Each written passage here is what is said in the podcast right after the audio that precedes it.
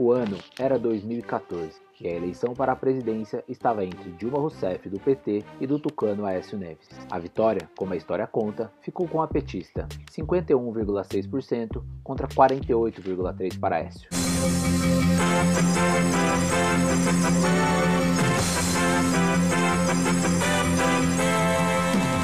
Atenção! Nos próximos quatro anos e pela primeira vez na história, o Poder Executivo do Brasil será comandado por uma mulher.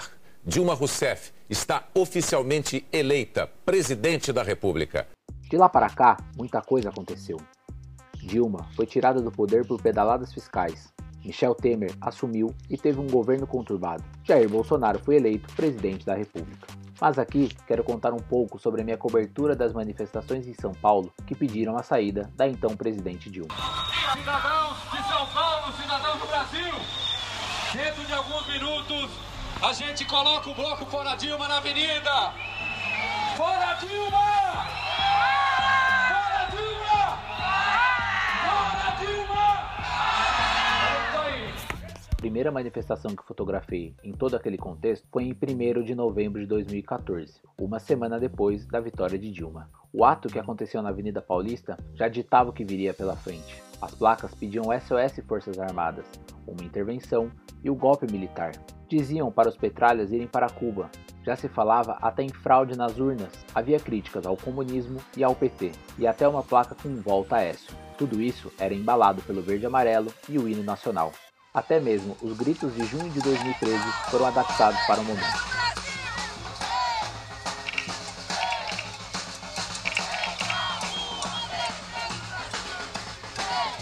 Naquele novembro de 2014, um cartaz me chamou muito a atenção.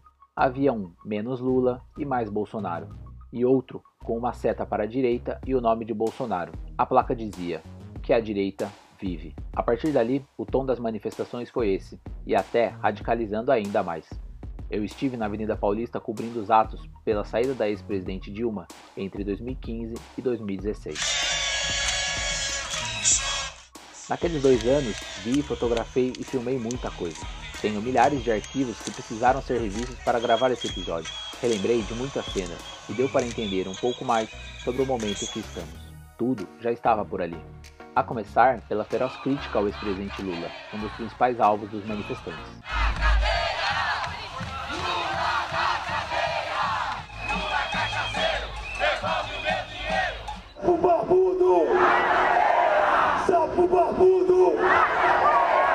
Nesse último áudio que passei, você sabe quem puxa o grito? O atual deputado federal Alexandre Frota, e um ferrenho crítico ao presidente Bolsonaro. A Terra plana gira tanto que em dezembro de 2020, o congressista disse em seu Twitter que, abre aspas, devemos algumas desculpas ao Lula, fecha aspas, e que, abre aspas, a justiça está reparando erros, fecha aspas, citando sobre o arquivamento de ação contra o ex-presidente Lula. Outro foco bastante importante entre os manifestantes era, claro, o Partido dos Trabalhadores.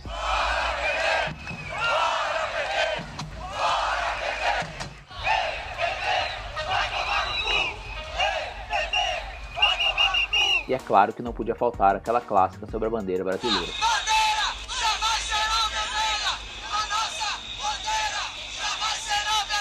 Em meio a toda aquela salada ideológica e política, o ex-ministro Sérgio Moro era um dos principais ícones de reverência e paixão. Diversas e diversas vezes, os manifestantes entoavam o nome do juiz. Naquela época, ele era rei.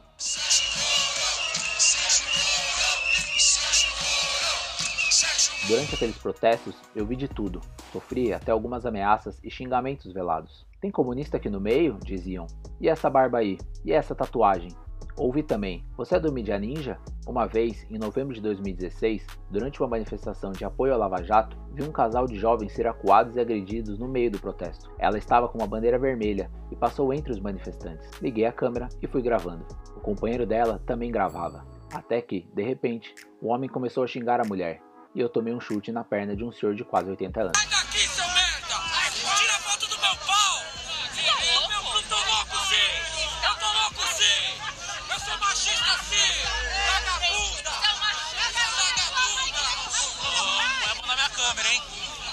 Trabalhando. Você gosta de mim? Eu não encostei em você, você encostou em mim. Tenho que confessar que nunca foi fácil fotografar esses atos. Eram muitas pessoas abarrotadas na Avenida Paulista. Eu ficava durante horas e mais horas percorrendo a avenida para fotografar e tinha vezes que mal dava para andar, mas a gente dava um jeito, né? Até o dia que fiz a foto desse episódio. Era 13 de março de 2016 e a Paulista estava completamente abarrotada. Era clima de micareta, trio elétricos, ambulantes vendendo comida e bebida, pessoas dançando e, claro, discurso forte contra a então presidente Dilma, o ex-presidente Lula e o PT. Estava caminhando e fotografando quando soube que a polícia militar estava com um caminhão mega potente e novo na esquina da Alameda Casa Branca com a Avenida Paulista. Naquela época, eu já estava de olho nas selfies que os manifestantes tiravam com a PM. Entre eles, havia um clima de empatia e reciprocidade muito forte. Cheguei lá e vi que o carro realmente estava parado. Mas algo chamou minha atenção. Em frente a ele havia a cavalaria, com cavalos enormes e bem impacientes, talvez pelo som muito alto de um trio elétrico que cruzava a Paulista. Comecei a perceber então que muita gente parava, tirava o celular, se colocava ao lado dos soldados da tropa de choque e fazia uma foto. Não era uma, duas, três, nem dez pessoas, eram várias, dezenas, uma atrás da outra. Tinha de tudo: bebês de colo, crianças sorridentes, famílias inteiras, idosos, casais, cachorros, todos felizes, tanto os policiais quanto os manifestantes.